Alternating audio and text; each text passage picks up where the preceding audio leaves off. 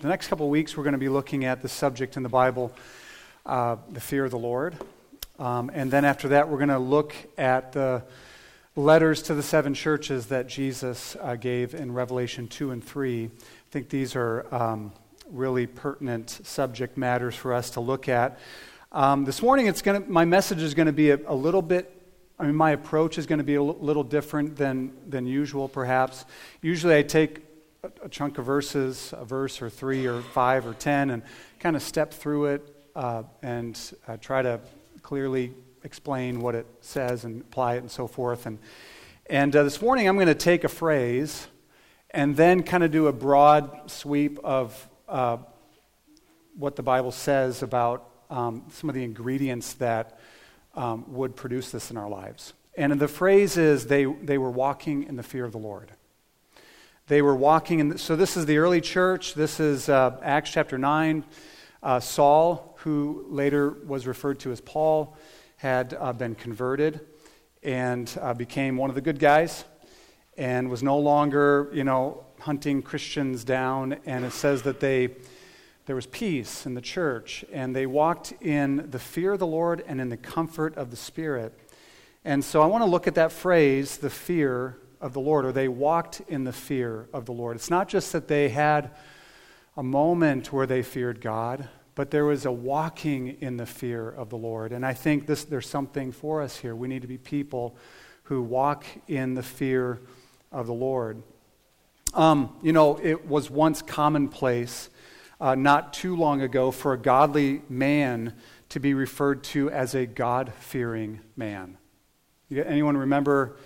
I'm not saying that's completely gone, but I don't hear that very often, right? Uh, there's a. Uh, there is a title to a chapter in a book that I have called Where Have All the God-Fearers Gone? Where have they gone? You know? Um, but it was, it was not uncommon to call a, a man who is godly, a God fearing man. To the modern uh, Christian, even, modern person, that sounds kind of stuffy and religious. Um, but in my view, we need a little bit more of that kind of religion, um, the kind that produces the fear of the Lord, the kind that produces that, that sort of godliness, uh, humility, and a reverence for God, uh, rather than, uh, you know, we need less of the slick and shallow kind of religion or spirituality that's pervasive today, I think. Um, the excellent woman or the excellent wife in Proverbs 31. How is she described fundamentally? She's described as a woman who fears the Lord. Verse 30 says, Charm is deceitful, beauty is vain, but a woman who fears the Lord is to be praised. So, charm and beauty those things fade, right? There's, there's something, you know, but think about what we prize in our society right now. It's not a godliness, it's not a fear of the Lord, it is beauty, it is um, charm. That's the woman who is to be praised by her children and husband. It's a woman who fears the Lord. We live in a period of time right now where I think this is on a steep decline. And uh, I think we need a revival of the fear of the Lord. And when I say that, I'm saying I need that too. I'm not just saying you. I'm not here just preaching to you. I remember John, o- well, John Owen once wrote, "The one who preaches a sermon to others on the Lord's day ought to have been preaching to himself all week." And this is something I've been deeply, deeply challenged by and burdened uh, because I think it's on the decline not only in society but in the church, and I see my need for it as well. We need a revival of the fear of the Lord. Paul describes the basic problem of sinful man in Romans 3. Romans 3, starting in verse 10 to verse 18, he goes through this litany of things to describe uh, rebellious man against God. There's, um, it says that there's no one who is righteous, no not, no, not one. There's no one who seeks for God, no one is good. Their throat is an open grave, under their tongues is the venom of asps. It just goes on and on and on. And then to sum it all up in verse 18, he says, There is no fear of God before their eyes. And he's, he's quoting Psalm 36, verse 1, which says, Transgression speaks to the wicked deep in his heart. There is no fear of God before his eyes. You look at what's going on in our society right now. You look at what's going on even in the church where you see scandal and just rank sin. What is going on? There's no fear of God, there's no fear of the Lord. Where there's no fear of the Lord, God's law is broken without hesitation. We see it in society, writ large. We see it in the household of God, the church. When these things are going on, you may be sure that there is no fear of God. Now, I want to say something because I want to be clear. We are all being sanctified as Christians, right? We're all in a work in progress. God knows we are, and if we're honest, we recognize we are too. But we are to be growing in holiness, growing in sanctification, and Paul puts it this way we are to perfect holiness in the fear of the Lord. 2 Corinthians 7 1. We are to perfect holiness or bring holiness to completion in the fear of God. Well, what is the fear of the Lord? Martin Luther, many, many centuries ago, rightly differentiated between what he called a slavish sort of fear and a filial fear. Slavish fear is like the fear that a prisoner would have for a torturer, and a filial fear would be that kind of fear that a child would have for a loving father, good and loving, stern, but loving and good father. And I think that's right as far as it goes. But I think we need to recognize that God is not just a father, He's also God. Right? He's, he's also God. So I would add to Luther's insight, I would say that the fear of the Lord is also an honor and a reverence and an awe. We sang about it earlier an awe that comes from recognizing God's majesty and the fact that God is God and we are not, that He is infinitely above us, and that He loves us. Okay? So the fear of the Lord is honor, reverence, and awe that comes from recognizing His majesty and the fact that He's God, that He's infinitely above us, and yes, He loves us in Christ. A.W. Tozer described the fear of the Lord as an astonished reverence. I love that. An astonished reverence. So it holds in tension the truths that God is our Father, and He's also the, the eternal, sovereign, unchanging judge and God of the universe. We're going to see this in some of the passages we look at. But if we fear the Lord, here's what we do we refuse to try to bring God down to our level. We refuse to do that. He is God, and we are not. We're tempted to do that. It's interesting. The fear of the Lord is actually one of the gifts of the new covenant, which the Holy Spirit bestows upon us and gives to us. It's one of the gifts of the, of the Holy Spirit, one of the gifts of the new covenant that the Holy Spirit gives to us. In Jeremiah 32, that great prophecy of the new covenant, God says this I will make with them an everlasting covenant, that I will not turn away from doing good to them, and I will put the fear of me in their hearts. Isn't that interesting? I will not turn away from doing good to them. Here's what I'm going to do I'm going to put the fear of me in their hearts. That they may not turn away from me. I will rejoice in doing good to them, and I will plant them in the land with faithfulness with all my heart and all my soul.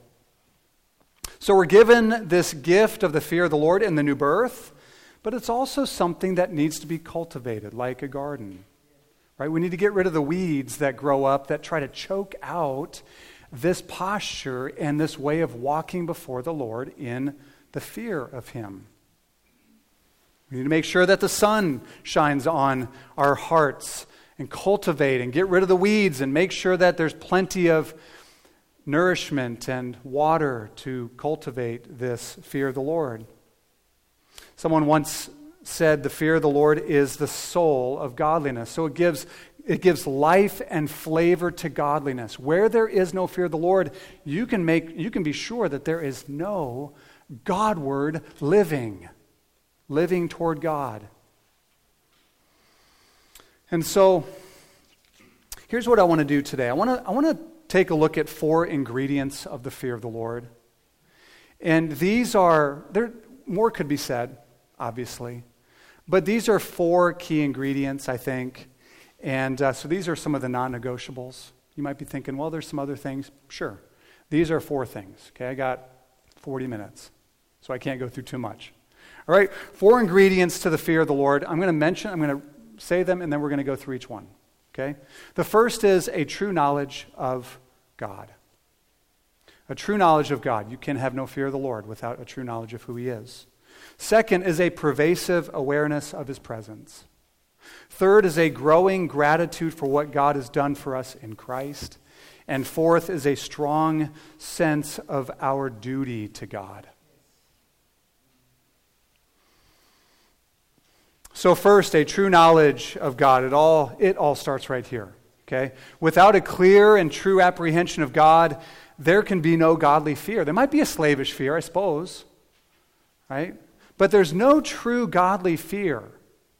And when there's no godly fear, there's a cascading of terrible consequences. Tozer, again, said the low view of God entertained almost universally among Christians in our day, and this was probably in the 1960s, probably hasn't gotten better. Uh, maybe it has, I don't know, but probably not. So, the low view of God entertained almost universally among Christians is the cause of a hundred lesser evils everywhere among us. When there's no fear of the Lord, it, it leads to a whole bunch of other things. We already kind of talked about that, right? The venom of asps is under their tongues. There's no one righteous, and so forth. I remember once talking to a man who, uh, at one time, was a dear friend of mine. And he was, he was walking off a cliff, both morally and spiritually. I mean, he has made shipwreck of his faith and his family. And I remember talking with him face to face, which I, you know, hadn't for a while, but I talked to him and I called him to repent of his sin and turn back to Christ and make things right where he needed to. And the look on his face and the words that came out of his mouth, it was clear to me that there was no fear of God. There was no fear of the Lord. He talked about God talked about God's kindness and goodness and how God would forgive him and all of this, but there was no fear of God whatsoever.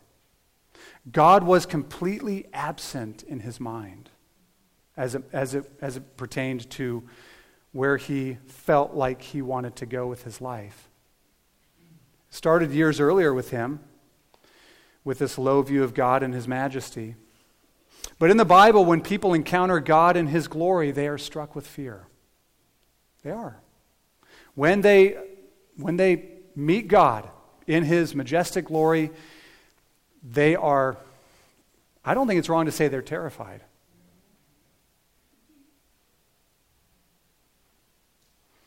Think of Isaiah chapter 6, Isaiah's encounter. You probably are familiar with this. Now, I think we would probably say Isaiah was a, an upright man in his culture, right? He was uh, now, this is when he was called to be a prophet, when he was commissioned, you might say. But he was probably an upright man among the Israelites, the Jewish people. But when he encountered God, something pretty significant happened. Isaiah 6 In the year that King Uzziah died, I saw the Lord sitting upon a throne, high and lifted up, and the train of his robe filled the temple. Above him stood the seraphim. Each had six wings. With two he covered his face, with two he covered his feet, and with two he flew. And one called to another and said, Holy, holy, holy is the Lord of hosts. The whole earth is full of his glory. And the foundations of the thresholds shook at the voice of him who called, and the house was filled with smoke. Now, it's interesting. In John chapter 12, it says that Isaiah was getting a glimpse of the pre incarnate Christ. It was Jesus Christ that he saw here. How did Isaiah respond to this amazing vision of this Lord of hosts, right? Yahweh of hosts sitting on a throne. How did he respond? The last thing on his mind was to run up to him and give him a fist bump. That was not what he was thinking or to give him a hug. He said this, and I said, Woe is me, for I am lost. Or New American Standard, I think, says, I am undone. I'm falling apart at the seams, right? I'm just coming unglued. For I am a man of unclean lips, and I live in the midst of a people of unclean lips, for my eyes have seen the King, the Lord of hosts. Amazing. He saw the Lord. He got a glimpse of him, right? He came to a true and right apprehension of who God is in his holiness, who God is in his kingship, and who God is in, in his majesty. And he was undone. And it's interesting how the first thing he says is, I'm a man of unclean lips. Wow. Me too. And we live among a people of unclean lips. That was Isaiah's response to the Lord when he got a glimpse of him, when he came to a, to a, a better apprehension of who God was. Think of Job. We know the story of Job, right? The beginning of Job, he, he, uh, the Lord allows Satan to just wreak havoc on his life. He loses everything. And then there's about 36 chapters of Job and his friends going back and forth, right? Trying to, right? They're, they're telling him what, what they think God is up to or what, what's going on, and he has responses for them. And, and then in chapter 38, so chapters 1 and 2, everything goes haywire for Job. Chapters 3 to 37, conversation with his friends. Chapter 38, God steps in. In verses, starting in verse 1, it says, Then the Lord answered Job out of the whirlwind and said, Who is this that darkens counsel by words without knowledge? Dress for action, and I will make it known to you. It's like, get up, get dressed. I want to have a talk with you. And then he said this. This is amazing. And this is like three chapters of this. Where were you when I laid the foundation of the earth? Tell me if you understand. And he goes on and on, one, after, one thing after another. Who determined the measurements? Surely you know. Or who stretched the line upon it? On what were the bases sunk? Or who laid its cornerstone? When the morning star sang together and all the sons of God shouted for joy? Who shut in the sea with doors when, they, when it burst out of the womb. It's amazing. I mean, he's like, Job, let me ask you a question. And after about three chapters of this, actually four, 38 through 41, 42, chapter 42, then Job answered the Lord and said, I know that you can do all things and that no purpose of yours can be thwarted. Who is this that hides counsel without knowledge? Therefore, I have uttered what I did not understand, things too wonderful for me, which I did not know. Hear, and I will speak. I will question you, and you make it known to me. I had heard of you by the hearing of the ear, but now my eye sees you, and I repent in dust and ashes. Pretty amazing. He encountered God, right? God said, Here's the deal. Here's who I am. And Job responded rightly in fear and humility. One, one passage that, that I love, it's so amazing, is Habakkuk. Habakkuk, you know, he, uh, he sees what, that God is going to bring judgment upon the Chaldeans, and then God reminds him that, of how he judged other enemies in the past. And we get to the end of Habakkuk, and here's what Habakkuk says I hear and my body trembles. My lips quiver at the sound. Rottenness enters into my bones. My legs tremble beneath me, yet I will wait quietly for the day of trouble to come upon the people who invade us. Rottenness enters my bones. I quiver and my body trembles. I mean, there was a physical reaction to God's revelation. Now, you might be thinking, well, that's Old Testament. Things have changed in the New Testament with the coming of Christ. And of course, certainly there are some things that have changed. I mean, God's divine nature was, right? God, God came and dwelt among us in the flesh. No doubt, right? He walked among his people, he interacted with his people, he interacted with them as one of them. God truly became man. But there are times when the veil was pulled back and people saw Christ in his divine nature. And how did they respond? Fear. Mark chapter 4. Jesus is with his disciples. They're crossing the Sea of Galilee, and a big storm comes upon the sea. Jesus is sleeping in the stern of the boat, and his disciples are terrified. They got buckets, they're trying to get the water out, and eventually they go to Jesus and say, Don't you care that we are dying? And Jesus gets up and rebukes the wind, and it becomes uh, like a sea of glass in an instant. And it's amazing their response. You would think they would be utterly relieved, but they weren't.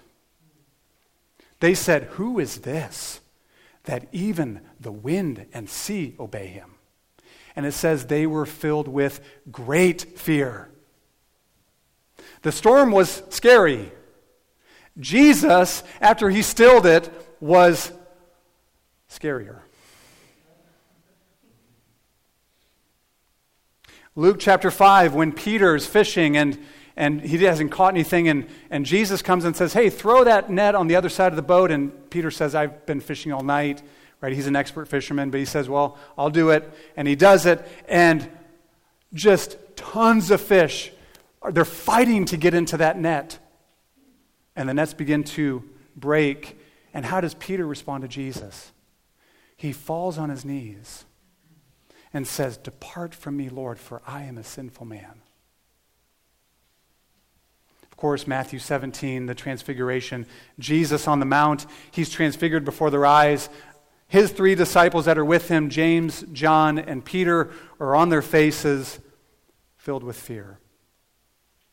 Now, you might think, okay, yeah, that's Jesus' New Testament, but it's not, it's before the cross. It's true. It is. But go to Revelation chapter 1. You don't have to turn there. But this is the Apostle John, the beloved apostle who, at, right, at the, the Last Supper, was leaning against the breast of Jesus. And he got a glimpse of Christ in Revelation 1. In verse 17, it says, When I saw him, I fell at his feet as though dead. But he laid his right hand on me, saying, Fear not, I am the first and the last, and the living one. I died, and behold, I am alive forevermore, and I have the keys of death and Hades. Now, why did Jesus say, Don't be afraid? Well, the reason he said that is because there was a reason to be afraid. Christ in his glory is not just to be loved, he is to be loved, no doubt. He's not just to be trusted, he is to be trusted for sure. But I think even underneath those, things, he is to be reverenced and feared. The first ingredient of the fear of the Lord is a true knowledge of God. We, if we don't have this, then there will be little or no fear of the Lord. Of course, we don't get this all at once, but our aim should be to grow in our knowledge of God. We just, just started, got done studying 2 Peter on Thursday nights, and at the beginning and at the end, there's this uh, at the beginning, it says, May grace and peace be multiplied to you in the knowledge of God and of Jesus Christ. And at the very end is this exhortation, but grow in the grace and knowledge of the Lord Jesus Christ. To him be glory forever. The second ingredient is a pervasive awareness of God's presence.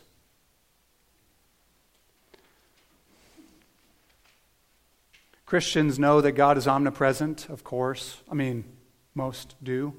Intellectually, we get it, we understand it. But here's the question Do we have an astonished reverence because of it? That right now we are in the presence of God, the living and true God. Do we have an astonished reverence of this? Maybe not. We may not. Psalm 139, I think, speaks with the language of astonishment. Here's what it says O Lord, you have searched me and known me. You know when I sit down and when I rise up. You discern my thoughts from afar. You search out my path and my lying down and are acquainted with all my ways. Even before a word is on my tongue, behold, O Lord, you know it altogether. You hem me in behind and before and lay your hand upon me. Such knowledge is too wonderful for me. It is high, I cannot attain it. And then he says this Where shall I go from your spirit? Or where shall I flee from your presence? If I ascend to heaven, you're there. If I make my bed in Sheol, you are there. If I take the wings of the morning and dwell in the uttermost parts of the sea, even there your hand shall lead me, and your right hand shall hold me. That's amazing. The phrase or the question, where shall I flee from your presence? Well, the answer is there's nowhere to flee from God's presence. But again, how often do we go through life completely unaware, or mostly unaware, that what we do is in the presence of God, before His face at all times? Genesis 28, Jacob has this, he sees the Lord. Remember the, the, the, story of Genesis 28 when he has this vision of a ladder that goes from earth to heaven, and there are angels ascending and descending, and, and God is at the top of it, the Lord's at the top, and and Jacob wakes up from this dream and he says, Surely the Lord is in this place, and I didn't even know it. And then he said, How awesome is this place? This is none other than the house of God, and this is the gate of heaven. Maybe you and I ought to just acknowledge, like Jacob, the Lord is in this place, and I didn't even know it. We are in the presence of God now. Not because we have some mystical feeling or vision or anything like that. We are in the presence of God. I hope, listen, I hope we do sense it and feel it, but whether we feel it or not, we need to align our way of thinking and our lives to the fact that we are in the presence of God. And it's not just on the Lord's Day. It's not just when we gather corporately on Sunday for church. It's Monday morning. It's Thursday afternoon. It's Saturday night when you have a hard time sleeping. Like me last night, I just was laying there. I'm not sure why, but, and uh, the Lord is there. We are living and moving and having our being in the presence of the Lord. There's a Latin phrase that describes this way of living and it's the phrase coram deo. Anyone ever heard that before? Coram deo. It is. Um, it means in the presence of or before the face of God.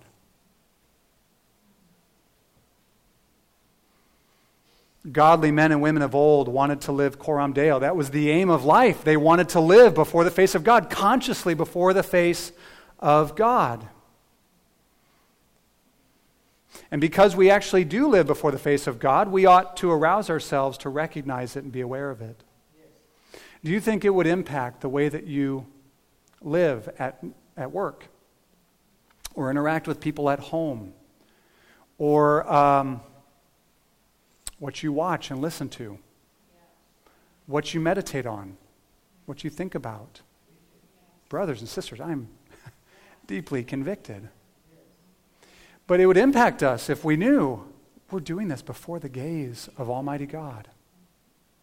And without that, like I said before, when there's no fear of God, God's laws are trampled on. We should ask the Lord's help for a greater awareness of this, I think.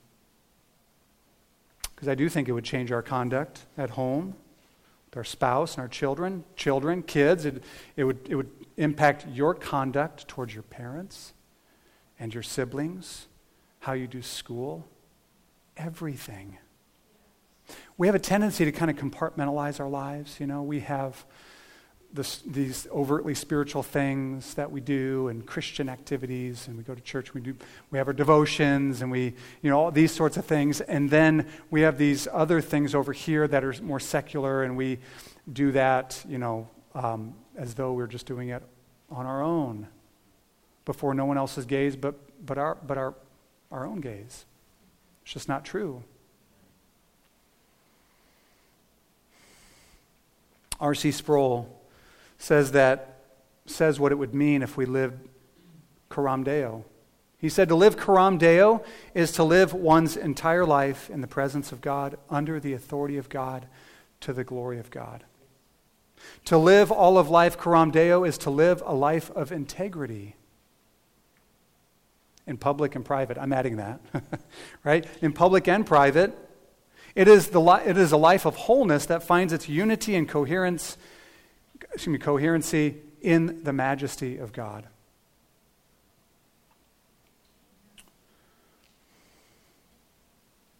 I think this is why Paul says, not that he's exactly talking about the fear of the Lord or living life coram deo, but I think this is why Paul can say that whether then you eat or drink or whatever you do, do it all for the glory of God. If there's something you can't do to God's glory, guess what?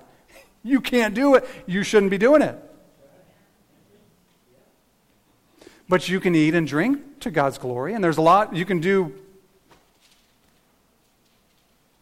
all of life to God's glory before His gaze. The second ingredient of the fear of the Lord is a pervasive awareness of God's presence. Third, though, there is a, there, this is another ingredient, a growing gratitude for what God has done for us in Christ. I think this is really important. When we recognize who God is in his majesty and holiness, and we seek to honor him, and, and then we realize that we live our entire lives before his gaze, it can be paralyzing. It could be paralyzing because we recognize how far we sh- fall short. Christopher Hitchens, who was a well known atheist, he died some years ago, three or four, or five years ago. He did a series of debates with um, a Christian minister named Douglas Wilson uh, it's called this. It's a documentary called Collision. It's actually real, a really, really good documentary. And I think it. I think if I remember right, it's been several years since I watched it. But Doug, I think it's Douglas Wilson describing Christopher Hitchens' understanding of God as omnipresent. And he said Christopher Hitchens believes that God's om- omnipresence, he compares it to the ultimate surveillance state. Right? Big brother, always watching, ready to trounce on you and beat you with a billy club and probably put you in prison. But as Christians, we understand, as believers, as those who are in Christ, we understand that God, though He, he does see everything, everything's before His gaze, He is also our Father who loves us. And He's shown us this preeminently in Christ. He's reconciled us to Himself. And so, there, though there is a reverence and a, a sense of we want to honor God because He sees everything, we want to please Him, there's not this terrifying, servile fear. We shouldn't have that. But I do want to say this this idea of what God has done for us in Christ, it doesn't remove fear. Um, it makes it Christian fear, you know. Um, but I would suggest that rather than removing fear, it actually deepens it. This kind of godly, filial fear, it deepens it, and it's actually fuel for godliness. Listen to this remarkable passage in 1 Peter chapter 1. Peter says this If you call on him as Father, who judges impartially according to each one's deeds, conduct yourselves with fear throughout the time of your exile knowing that you were ransomed from the feudal ways inherited from your forefathers, not with perishable things such as silver and gold, but with the precious blood of Christ, like that of a lamb, without blemish or spot. So here's what he's saying. You call on him as fa- you call on God as Father, the one who's going to judge each one impartially according to what they've done. We're going to stand before God and give an account. That's true. We're going to do that.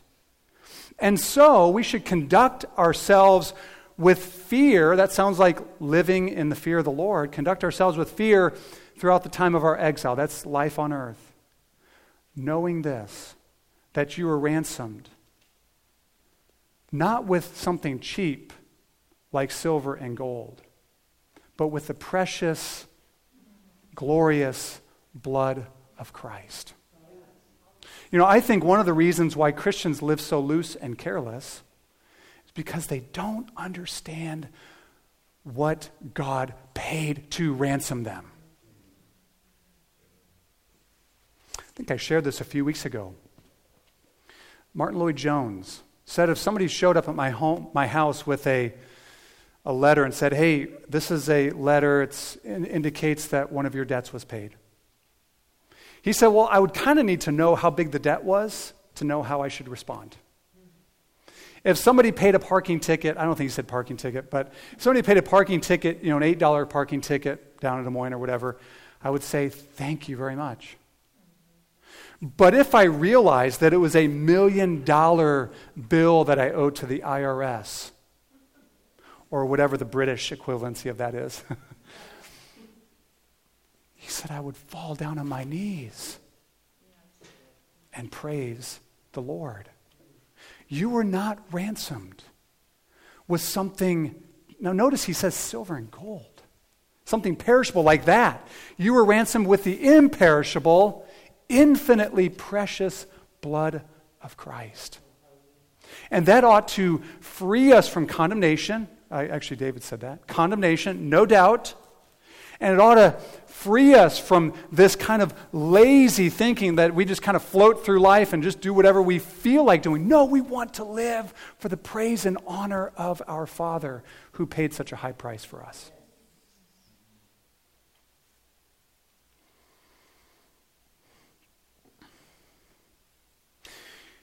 When this enters your mind more and more, you will not simply follow your own heart or go with the flow or be led foolishly by every fad, whether it's a fashion fad or a spiritual fad that comes along. There will be a, a, a, certain care and sobriety in how we seek to order our lives. You and I will want to steer clear of all that brings reproach upon our Father. And the main question in terms of our conduct will be this What will please my Father who ransomed me at such a high cost? J.C. Ryle has, it's part of a book that he, but he has this little excerpt in a book where he talks about being a man, a woman of one thing zeal to please God. And it comes from having this reverence, this fear of God. And this leads to the fourth and final ingredient in the fear of the Lord, and it's this let me just recap. So, the first is a right knowledge, a true knowledge of God. The second is a pervasive sense of His presence. The third is a growing gratitude for what God has done for us in Christ. And fourth, a powerful recognition of our responsibility or duty to God. Now, if you love grace, you might think, well, now wait a second. I thought we're, you know, we don't, duty seems like, you know, something we owe God. And there is a sense in which we owe God. Not to pay him back or to try to work grace off at all. Not that at all. But as saved, beloved children. Think of it this way you once were a slave of sin and Satan, right? You belonged to Satan's household. You were enslaved to your lusts and sins. And then you were ransomed, which means you were purchased by God through Christ. And now you're a slave of righteousness or slave of God. You belong to Him. Whether we live or whether we die, we are the Lord's. We belong to Him now. You've been bought with a price. And Jesus says, therefore, no, that, Paul says that. 1 Corinthians 6 glorify God in your body because you're bought with a price. So we owe God, we have a duty to God as men, as women, as boys, as girls, purchased by the blood of Jesus, ransomed and now His, what should we render to God? What is our duty to Him? I think we should think this way.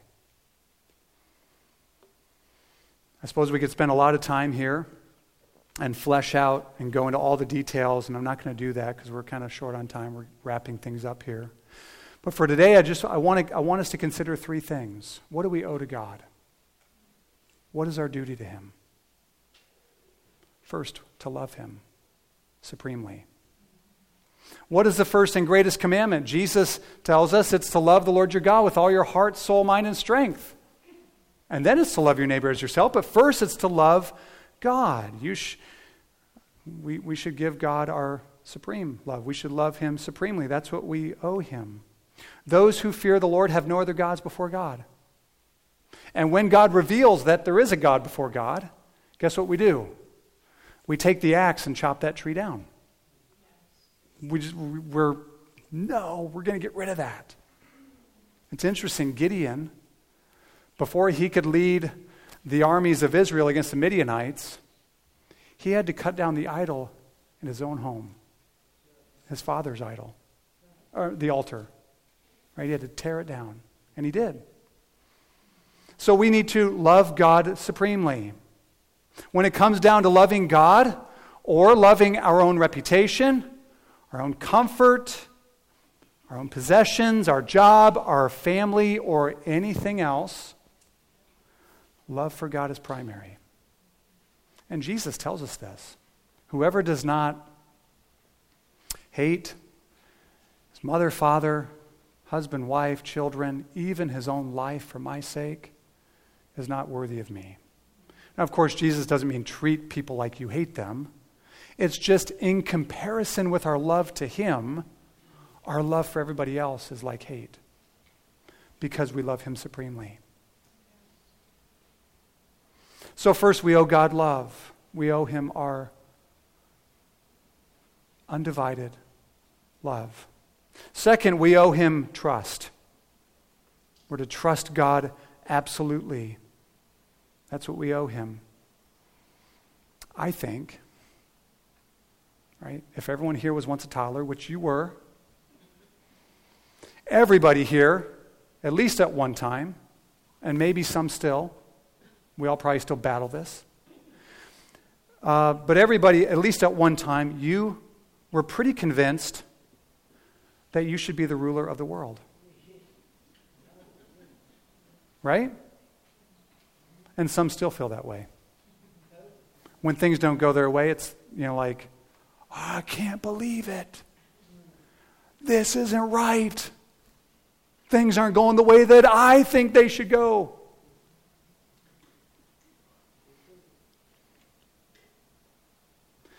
Well, you and I are not the ruler of the world, and praise God we're not. God is. And because God is the ruler of the world and He's a good one, we should trust him implicitly. We should trust him absolutely. We should trust him unreservedly. Not because we can see everything he's up to, we can't. But because we sang it earlier, because we really are convinced that he does actually have the whole world in his hands. And that's actually biblical. It's not just a nursery song that Matt Redman turned into a worship song. The earth is the Lord's, and the fullness thereof, the world and those who dwell therein. Psalm 24 1. The earth belongs to him and everything in it, the world and everyone in it. It all belongs to him. We confess that. We trust him. Even when things don't go the way that we would like them to or the way that we think they should go. We trust him. There's one more thing that we owe God and our duty to God, you might say. And, uh, and of course, we could go on, but I'm just going to stop here. It's obedience. What is the call to discipleship in the Great Commission? Be baptized and then learn obedience to all that Christ commands. Full and complete obedience, that's what we owe God. Now, we don't perfectly give that to God, but our aim should be to give it to God. Elisabeth Elliot once said, and I think she means for Christians, so I would just add that to the beginning of this. For Christians, obedience to God is always possible. It is a deadly error. I want to say that again. It is a deadly error to fall into the temptation, or excuse me, fall into the notion that when feelings are extremely strong, we can do nothing but act upon them. It is a deadly error to fall into that. That when feelings are really, really, really, really, really strong, I know God says this, but man, I feel this so strongly. It's a deadly error to say, you know what?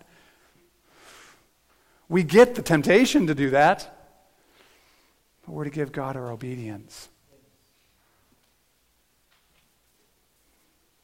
These are the ingredients needed to walk in the fear of the Lord a true knowledge of God, a pervasive awareness of God's presence, a, a growing gratitude for what God has done for us in Christ, and a strong sense of duty to God. We live for God, we live for Him now. So, my prayer is that God would grant us these, that we would grow in each one of these a, a knowledge of who, who He is, reminding ourselves and reminding each other brother, sister, you are living before the face of God. Remember, remember what he's done for you in Christ. Remember the high price he paid for you. And then let's give him what is due to his name. Uh, worship, of course, but worship's all of these things are worship. Loving him is worship. Trusting him is worship. Obedience to him is to be worship. We're to give him what is his due. So may God grant us these. May He grant us to walk in the fear of the Lord. May He, this is a prayer that, that I, I do pray for myself and I pray for us, and I think we ought to pray this. Psalm 86, 11. Unite my heart to fear your name. Right? May God unite our hearts to fear his name. And think about what that means like our hearts unite our heart, right? It's because our hearts are scattered and divided, different allegiances, you know? But one pervasive allegiance to God and to fear Him. Unite my heart to fear your name. Brothers and sisters, when we fear the Lord, and I've tasted of this, at least some, no doubt you have too, when we truly fear God, it frees us from a million other fears. The fear of other people and what they think, living for the approval of others, it frees us from the fear of an unknown future. It frees us from the fear of receiving bad news. I'm not saying that we, we can't, for, for a moment, be shaken, but then all of a sudden, wait a second. No, no, no. I know who my God is. I'm living in his presence, I'm before his face.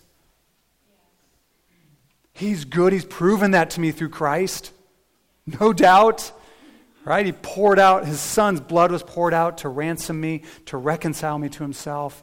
And so I'm going to give him love and trust and obedience. I'm going to give him worship. So I'm going to ask you to do something with me. Would you stand up and would you grab the hand of someone?